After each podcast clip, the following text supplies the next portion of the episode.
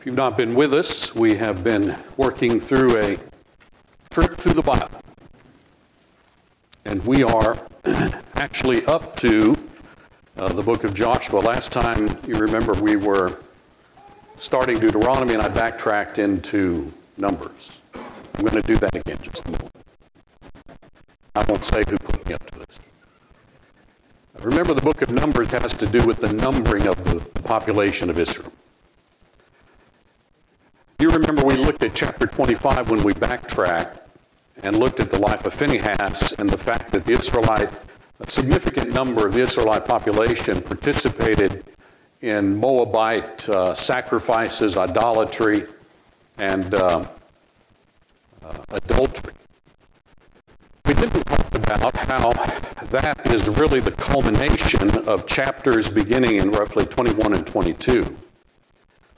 Because you see, as they had come out of Egypt, you remember the indicators that the peoples in Palestine were familiar. They had heard about this group of people that came out of Egypt and how their God seemed to be caring for them and defeating all of their enemies, and that was certainly the case here. And so the king of Moab, Balak was his name, was aware of this and was very concerned about the fact that this numerically large group of people would constitute a threat to his own kingdom and country. And so, you remember, he enlisted the aid of a prophet by the name of Balaam. So far as I can tell, Balaam was not a Jewish prophet.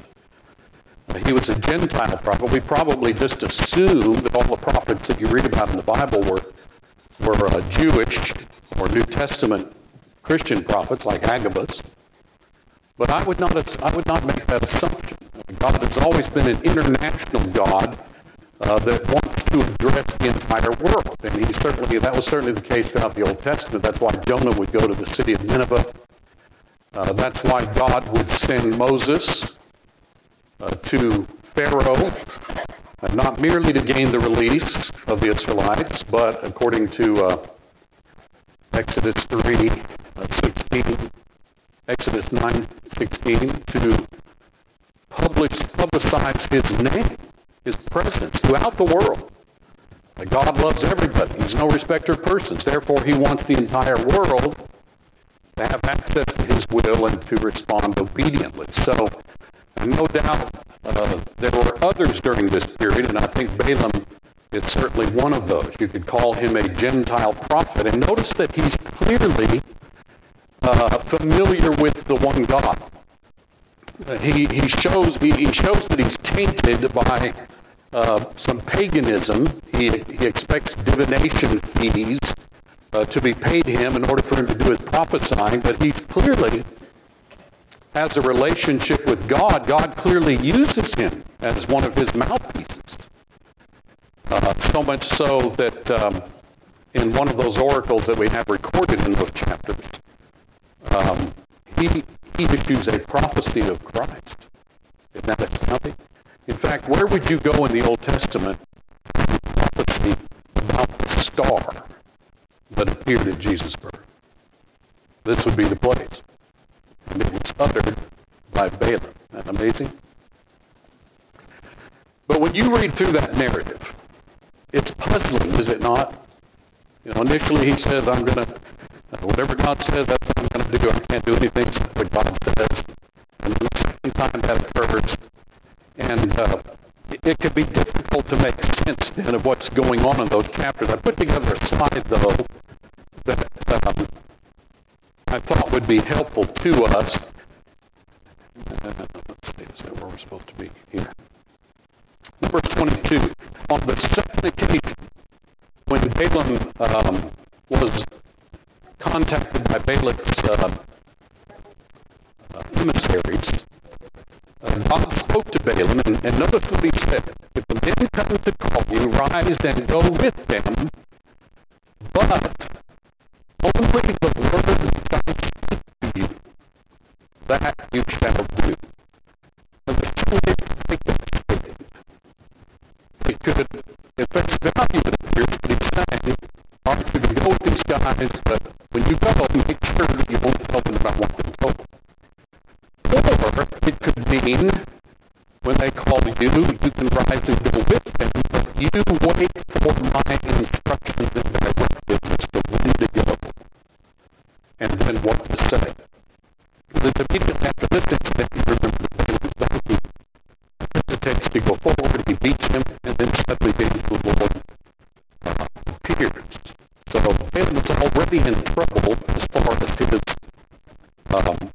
giving evidence that he was not pure-hearted in his desire to function prophetically as a prophetic mouthpiece for God. So that's something for you to chew on and think about. But we don't have to wonder, of course, about the meaning of this narrative and what was the problem with Balaam. Because the Bible is just so explicit later. Granted, you have to leave this section of Numbers, and chapter 31 will give us one indication, but then you have to move to the New Testament to get the whole picture. And here it is. Toward the end of this book, we are informed that it was due to Balaam's advice that in chapter 25, invitations were extended to the Israelites, primarily the men, inviting them by the women, the Moabite women, to come and participate in their immoral religious practices, which involve sacrificing to pagan gods, idolatry, but it also involves sexual immorality. And this text takes very plainly, even though we're not told back there at the end of chapter 24, the end of chapter 25, it doesn't come out and just say that Balaam went and spoke with Balak and said, look, here's another people. I can't curse them like you want me to, but you can give them a curse this way. This passage indicates that's exactly what happened. And that's why that plague, you remember in chapter 25, which involved over 20,000 people dying as a result of that plague. The Bible lays that primarily at the feet of Balaam, even though all of Israelites were responsible for what they'd done. And that's why I believe the blue leaders were hung, and the plague was perpetrated upon a significant number of Israelites. We look up to the end of the Bible in Revelation 2, where it's talking about problems that were going on in the seven churches in the late 1st century. He has this illustration pointing back to Balaam, because there's a little more inside about Balaam. Because here within your congregation, there are people who hold the teaching of Balaam, the level of Balaam. Well, he taught Balak the stumbling block before the sons of Israel. What stumbling block were we talking about? Well, so that they ate food sacrificed to idols and practiced sexual immorality. So in the New Testament, places at the feet of Balaam, the occasion when the Israelites were subverted by sexual immorality.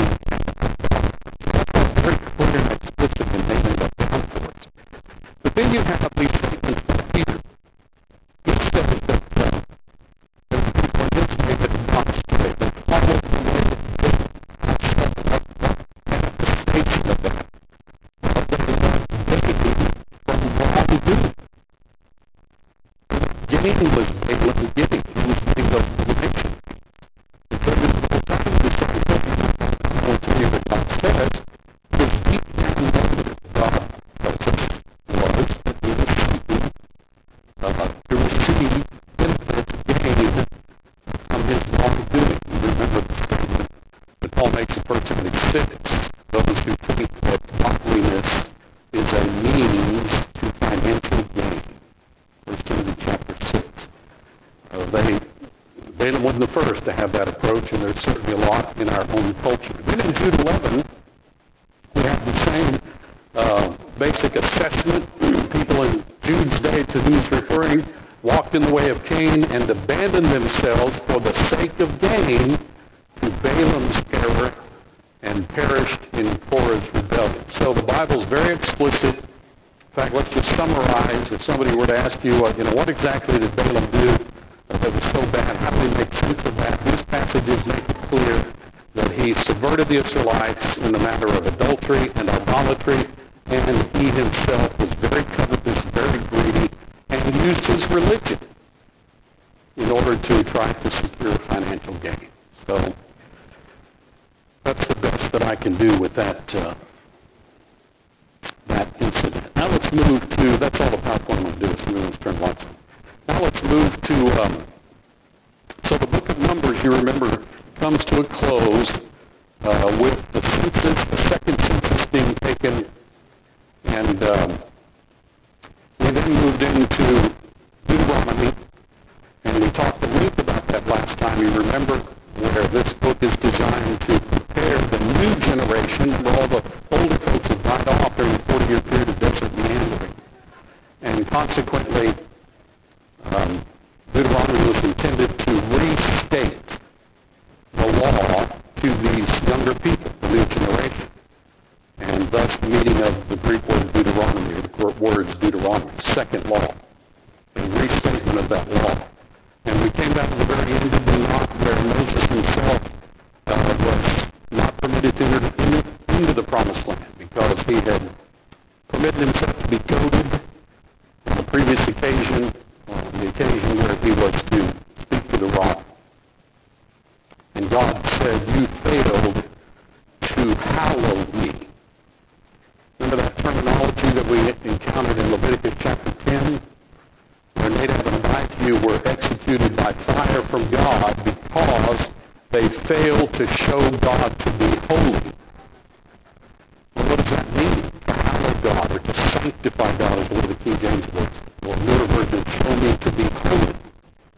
The only way to show God to be holy or to hallow him is to conform your behavior to his instructions. That's simple. I mean, that's such a simple teaching. It's like, oh yeah, everybody understands that. Well, obviously they don't, because you can walk into any church building in Montgomery today, especially during the morning hour, and what, 99% of them would be engaging in actions that do not hallow God. They don't show God to be holy. Why? Because he didn't tell them to do it. It arose from their own imagination, like all false religion. So that principle pops up over and over, and there it is again. I don't think God banned Moses from heaven, but he certainly was not going to permit him to go in and see the promised land. Well, you remember after God buries him, unbeknownst to anyone as far as its location, burial site itself, we then turn the page to Joshua. And Moses, young, understudy, and successor, takes over the reins of the nation. And look at this chapter, Joshua chapter 1. 3 times God says the same thing. You know, God only has to say something once. But when he repeats himself, he said, number 1, be strong and courageous. Says that 3 times to me. And you see why? Here he is taking over this the leadership of the nation, and he's going to have a lot of things to deal with, and the people have shown a pattern of behavior that parents and grandparents certainly did. And by the time you come to the end of the book, he kind of casts a reflection upon this population as if they too may show signs of regressing. But it takes godly guts. It takes strong spiritual courage. Notice that the word strong in these verses is not referring to physical strength, muscular strength, but to spiritual strength, moral determination. It would take military strength for the Israelites to do what he's been charged to do. But more than that, he's being called upon to show a type of leadership in which he makes it clear to the population that our commitment here is to conform to God's will. And we're not going to be able to accomplish the things that we need to accomplish, such as the conquering of the land, if we don't do that. So that takes priority in all of our lives. In all of our lives. Are we strong, spiritually and morally courageous? The other thing he said to Joshua was, stick with the Bible. Don't go to the left, don't go to the right. Well, doesn't that need to be said to all of us? Certainly needs to be said to the leaders of the church, God's people, but it needs to be said to everybody.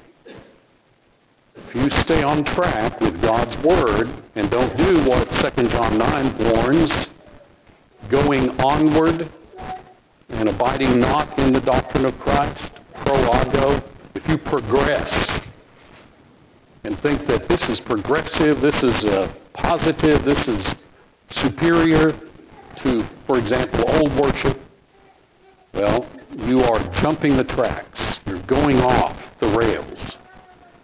And that's exactly what God said to Joshua, even as he said it to many people throughout Bible history. Stick with Scripture. Don't go off to the left or the right. And Joshua does a pretty good job of that, because we have a 24-chapter book there that records the military assault of the land of Canaan. It's really quite astounding. You remember their first military target they took by simply marching around it for a week. And you tell me what military target in all of human history, what city was ever conquered by the army simply marching around? But see, when God is the commander-in-chief of your forces, then anything is possible. Absolutely astounding. But you remember, even though that was a tremendous victory that just wowed and astounded the congregation of people, and certainly the citizens of Jericho, as well as those other groups that heard what had happened, on that occasion, there was a very dark spot. One of the members of the congregation, one of the Israelite citizens, saw a Babylonian garment, probably Pierre Cardin or something. It was really, really nice. And he saw some shekels. You know, those are silver coins. And he saw a wedge of gold. And he wanted those. He coveted them, and he took them. You would say, well, what's the problem? Didn't the army get to participate in the booty? No, God had set up an arrangement by which these things were to be devoted to the service of God. A special Hebrew term was used to describe that. And so nobody was to take any of that for themselves. So when you come then to chapter 7, they move to their next military target, a little town of Ai, which was not, you know, very formidable. And so Joshua said, look, we don't need to take the whole army. 3,000 will do. So those 3,000 arm themselves, and they go into battle, and they are soundly defeated. I mean, they are whooped. They had to turn tail and run. 32 Israelite soldiers were killed in the process. Whenever they returned and informed the population as to what had happened, you remember, of course, all kinds of weeping and wailing and mourning, and the elders and Joshua himself fell flat on his face before God and made some, you know, unwise statements. You know, like, why did you bring us out here from Egypt in such a stunning fashion only to die here in the desert? What are the people going to think when they see that the other enemies, when they see that this happens, so forth? He said enough things that God said, get up. Get up. And don't blame this on me. The problem here is sin in the camp. That's what's caused this defeat. Isn't that something, how as we go through life and things happen to us, the first thing we want to do is, God, what's going on here? When 90% of the time it's our own fault that we've brought on ourselves, or it's circumstances with other people that sin. And in the process infringe upon our lives. Don't blame God for any of that. It's not His will that people experience those things. Well, do you remember God said you're going to have to bring the whole nation together and have an investigation and search out the culprit? And so He did so, and they used the casting of lots. Remember Solomon said in Proverbs that whenever these lots are cast, it's God who makes the decision. So He's governing this. That procedure, by the way, was used all the way into the New Testament with a selection of Judah's successor in Acts chapter 1. In any case, you remember they came tribe by tribe in order to determine which tribe had the culprit, and the lot fell on Judah. And then they came family clan by family clan, and it narrowed it down further. And then they went by individual families. And it came to the home of Achan, and he admitted then, you know, it doesn't look too good for you that you wait until they've got you instead of owning up to it. And Joshua said to him, tell us what you've done. Own up to it. It's the best thing for you to do in God's sight. So he did. He admitted that he stole those articles and had taken them to his tent and buried them. And Joshua sent some runners to go to his tent and to secure those items, which they did. They found them and brought them back. And then Joshua gave him a little speech. You know, you have troubled the whole country. Come on, 32 men lost their lives. And Achan was responsible for that. You've caused a great, disturbance, spiritual and moral disturbance. And the only possible outcome is execution. So he was taken out and executed with those of his family that participated in his conspiracy, and the members of the nation participated in the stoning. You know, again, this is something probably that the majority of people in the world would find unacceptable. We can't have this. And it's only after living in a country where at the beginning capital punishment was far more prominent, and now we've lived through the 60s and seen it diluted so significantly that people can commit multiple murders and get essentially no punishment, except to sit in a cell, and you don't even have to stay there. You can go out and lift weights, eat good food, get exercise. The only punishment is you're confined. That's it. In direct contradiction to the spirit and mind of God, who has stipulated very clearly specific punishments for specific crimes. And you remember how Solomon put it in Ecclesiastes, and he said, because punishment against a crime is not carried out swiftly, the heart of the sons of men is set to do evil. And we're seeing that in our country. People are far more lawless, far less concerned about conforming to law.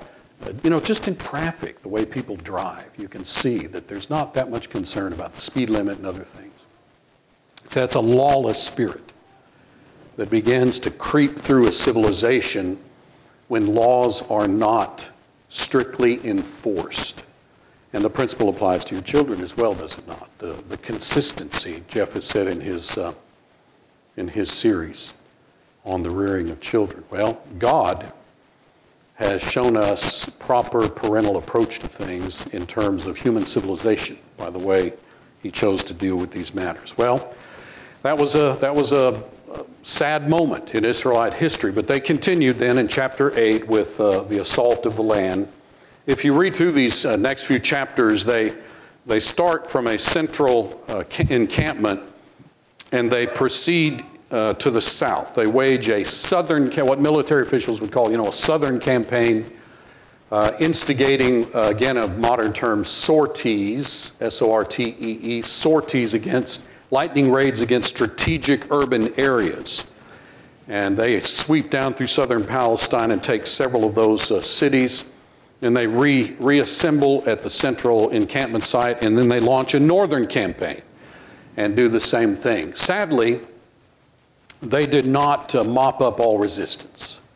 They conquered the land, but they left pockets, elements of resistance here and there, that would come back to haunt them repeatedly during the period of the Judges because of that disobedience. But Joshua did a good job as the leader trying to get all of this accomplished.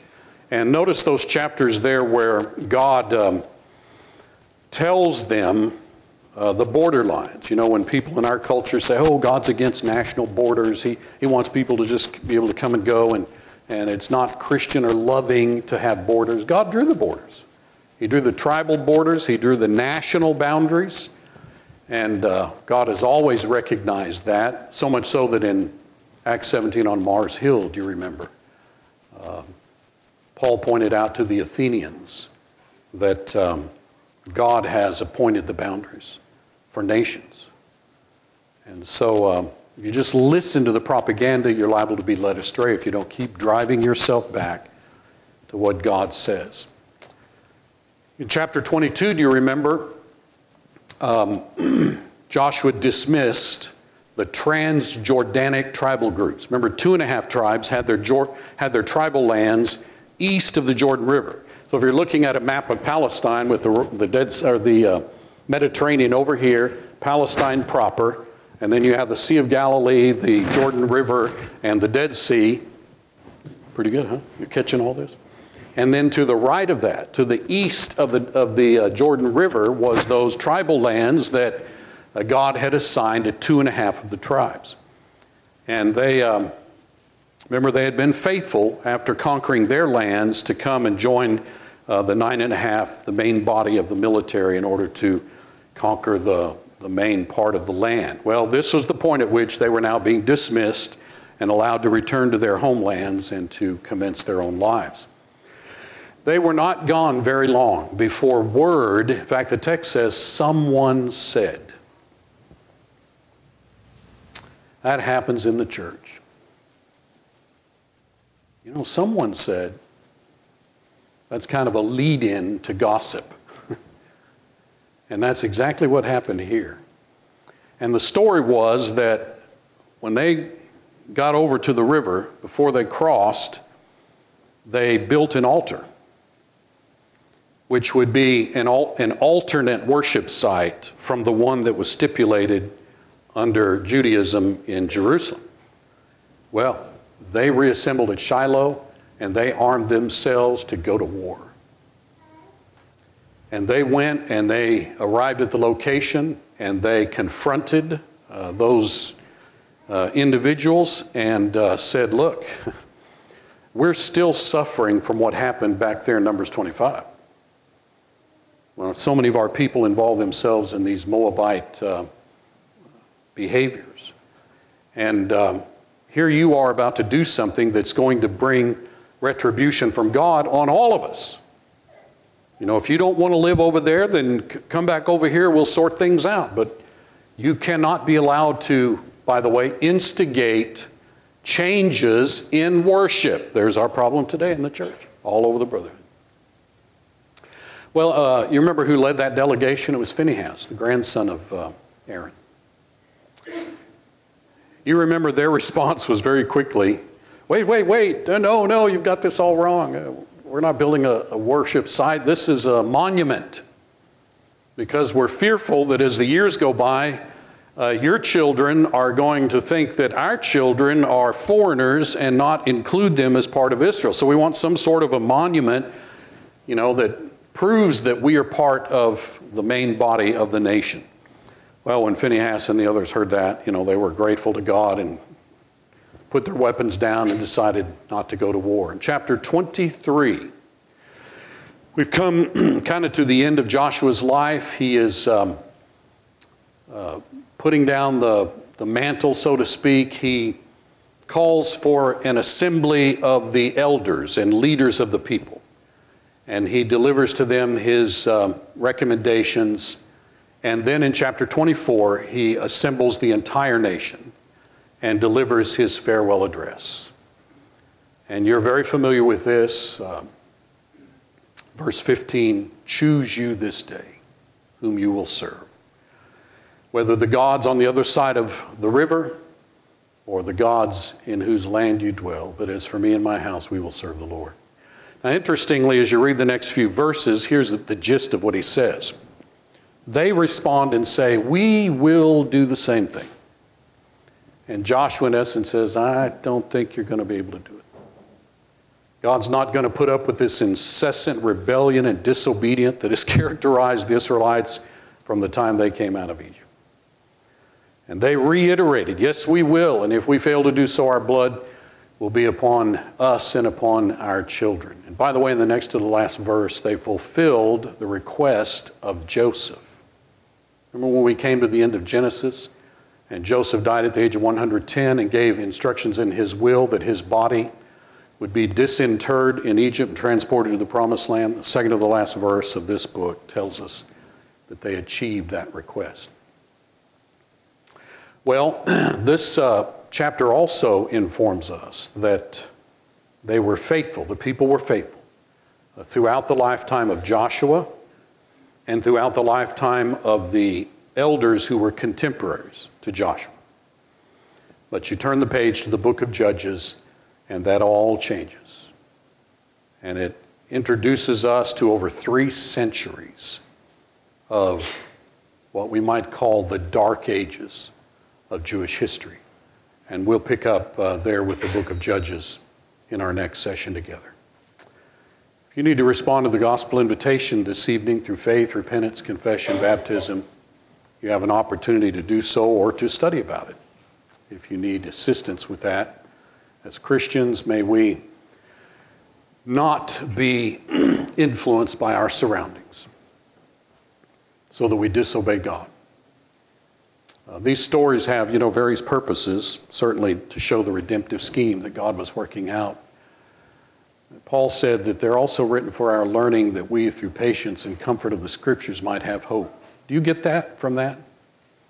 Even when you're reading about people that ended badly, their lives ended on earth, and it's tragic and sad, we don't know them personally, and yet all of this instruction is nurturing to our souls. It makes us more acquainted with God. It helps us to see ourselves in the people and their decisions that inspired history records for us. So where else would you go on the planet to get that? You're not going to get it anywhere else.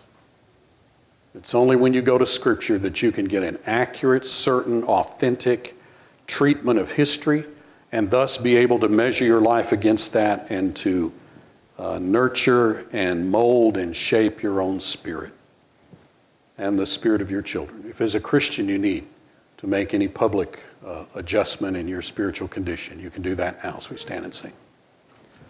Today is the day of salvation to all today. There's danger and death in delaying, except God's saving grace. His life on the cross He has given. Oh, come while yet you may. He's earnestly pleading, oh, make no delay. Tomorrow may be too late. Today is the day of salvation. Tomorrow may be too late. A home up in heaven is waiting. Oh, make the start today. Repent and confess and be baptized. There is no other way. Give Jesus your life and thus walk in His way. Tomorrow may be too late. Please be seated.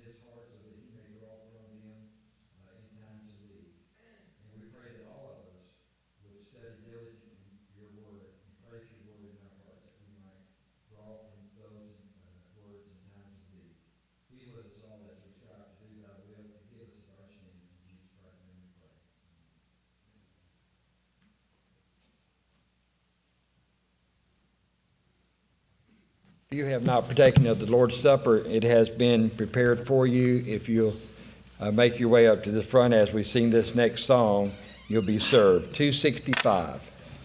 265.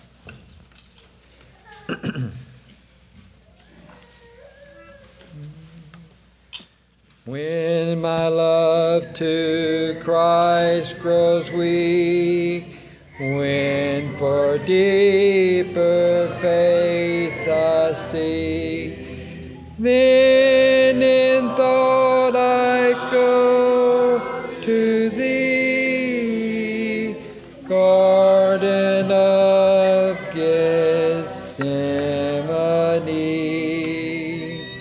When my love for man grows weak, when for Thee stronger faith I seek, hills of Calvary I go, to Thy scenes of fear and woe.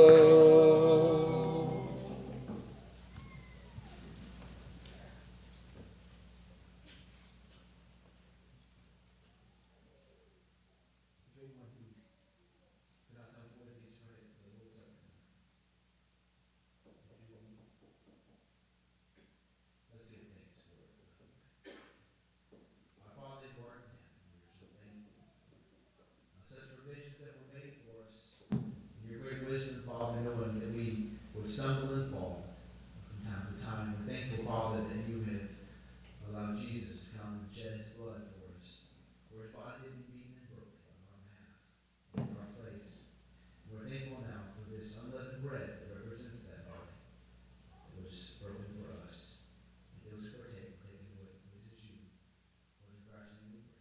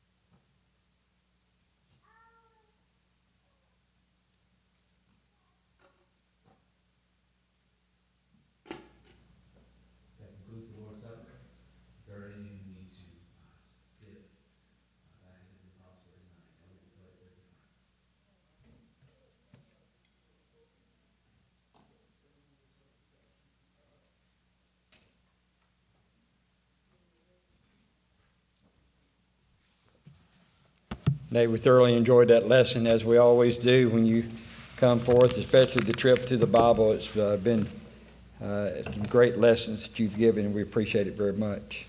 Let's turn with me to 109. 109, I have decided to follow Jesus.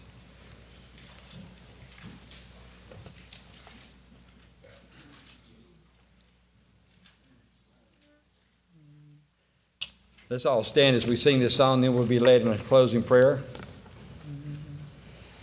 I have decided to follow Jesus. I have decided to follow Jesus.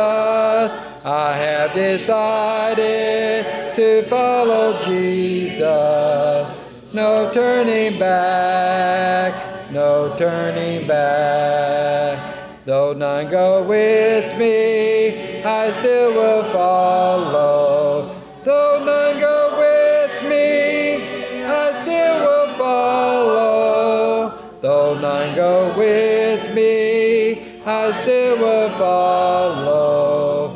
No turning back, no turning back. My cross I'll carry till I see Jesus. My cross I'll carry till I see Jesus.